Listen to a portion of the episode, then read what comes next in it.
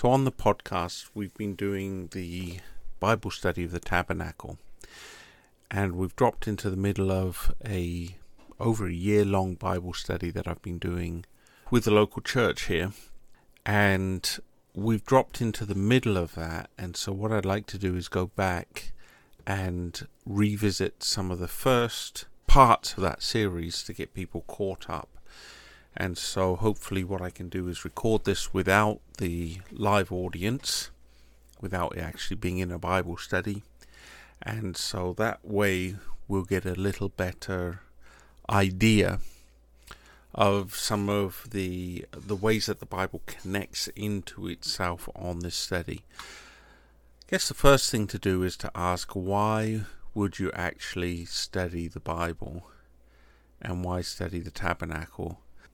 The answer to the first question, why study the Bible, is uh, found uh, in a, in a wonderful scripture, um, and that Jesus talks about Matthew chapter thirteen, and he goes through.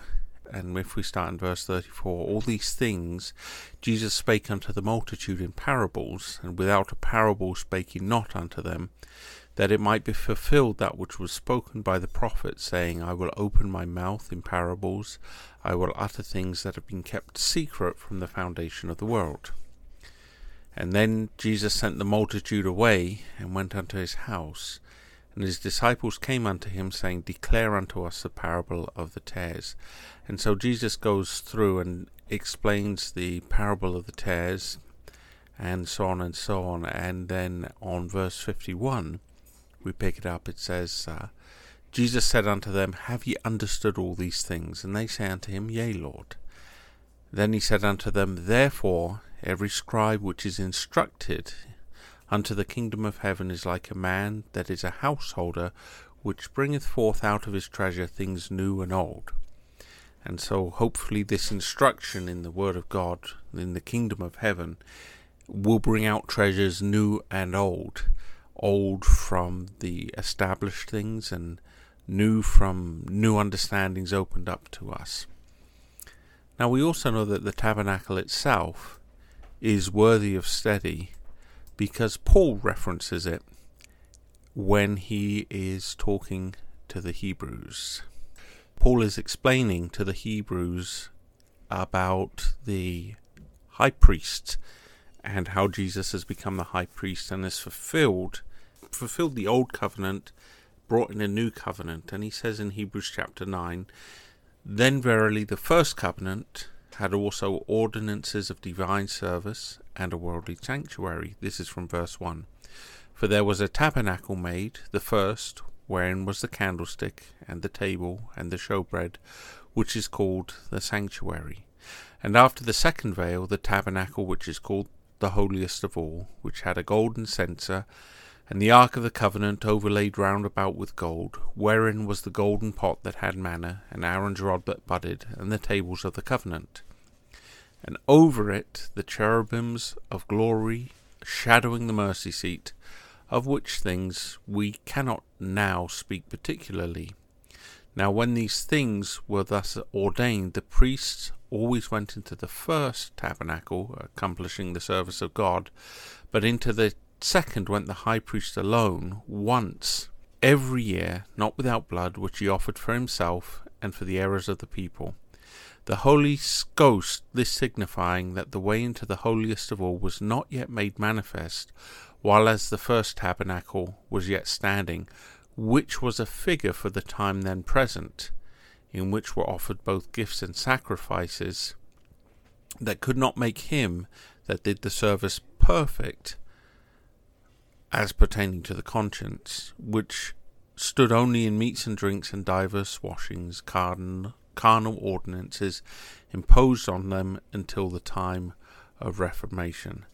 You can see that the tabernacle was there, and it was ordained by God, giving a way to salvation or a way of salvation for the people that were then present.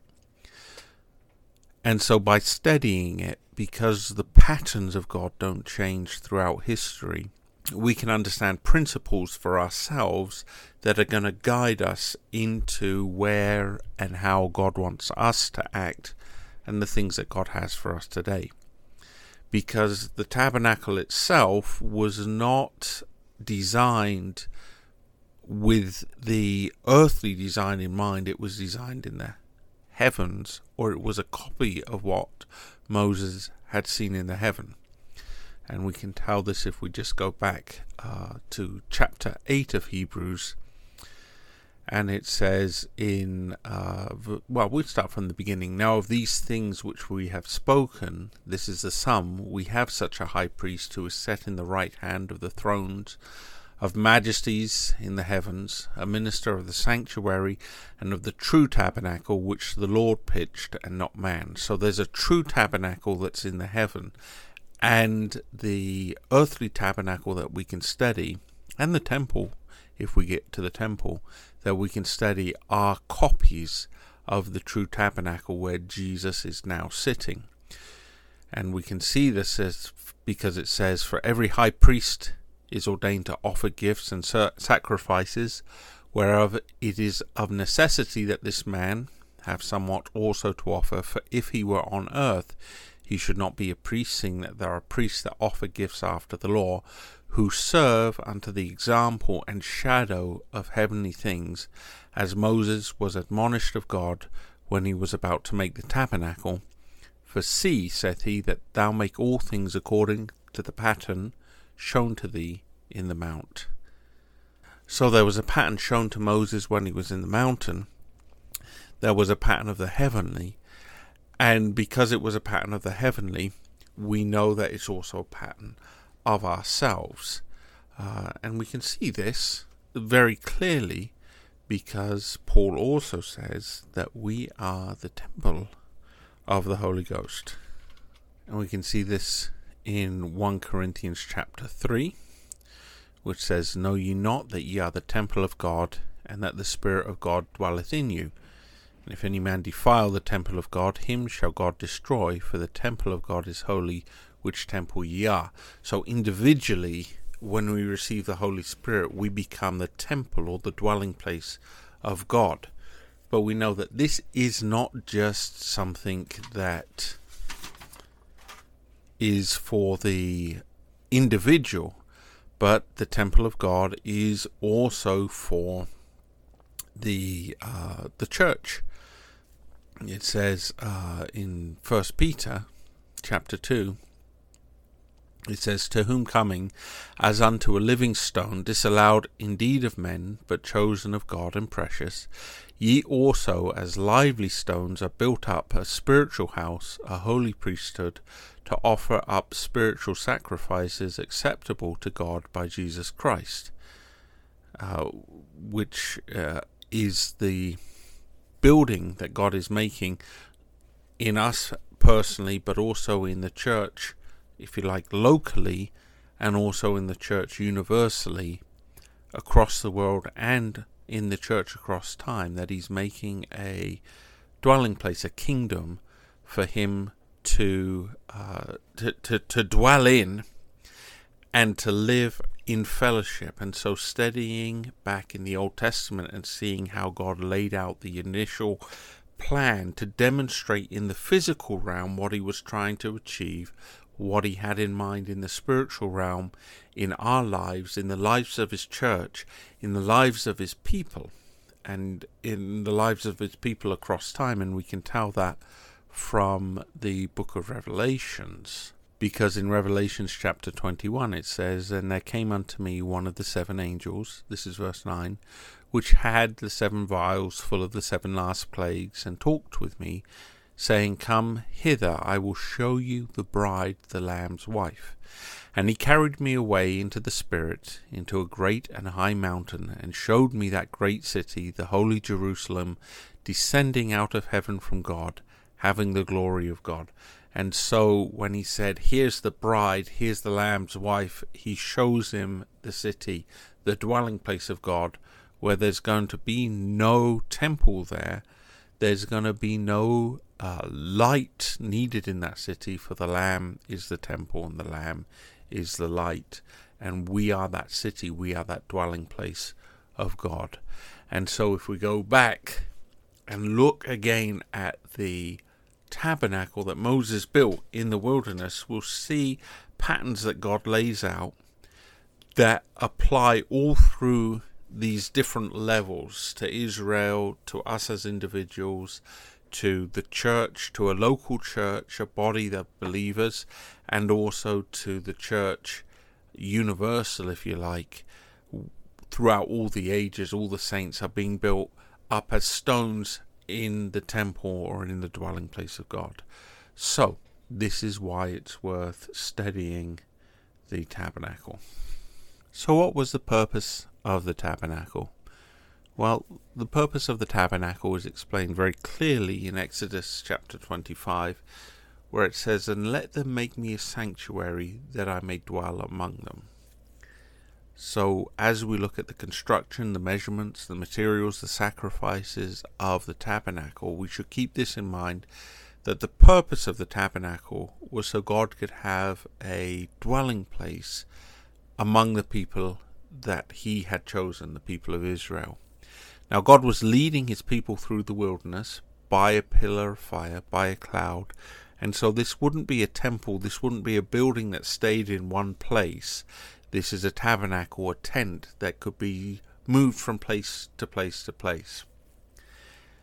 God didn't just want to lead them and be outside of the camp by the pillar of fire and cloud, but he desired something different. He desired to be not separate from his people, but to be at the center of their camp, and also to have a place of physical meeting where people could come, could bring their sacrifices, could bring their offerings. It was made up of three parts the outer court, the holy place, the most holy place, and each place was sanctified. Each place was separated from the world outside. It was a place of consecration to God.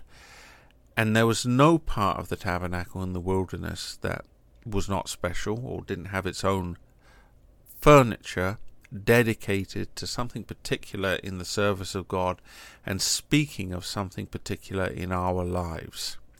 So we find, as we saw in Hebrews, that the tabernacle was built based on the heavenly throne.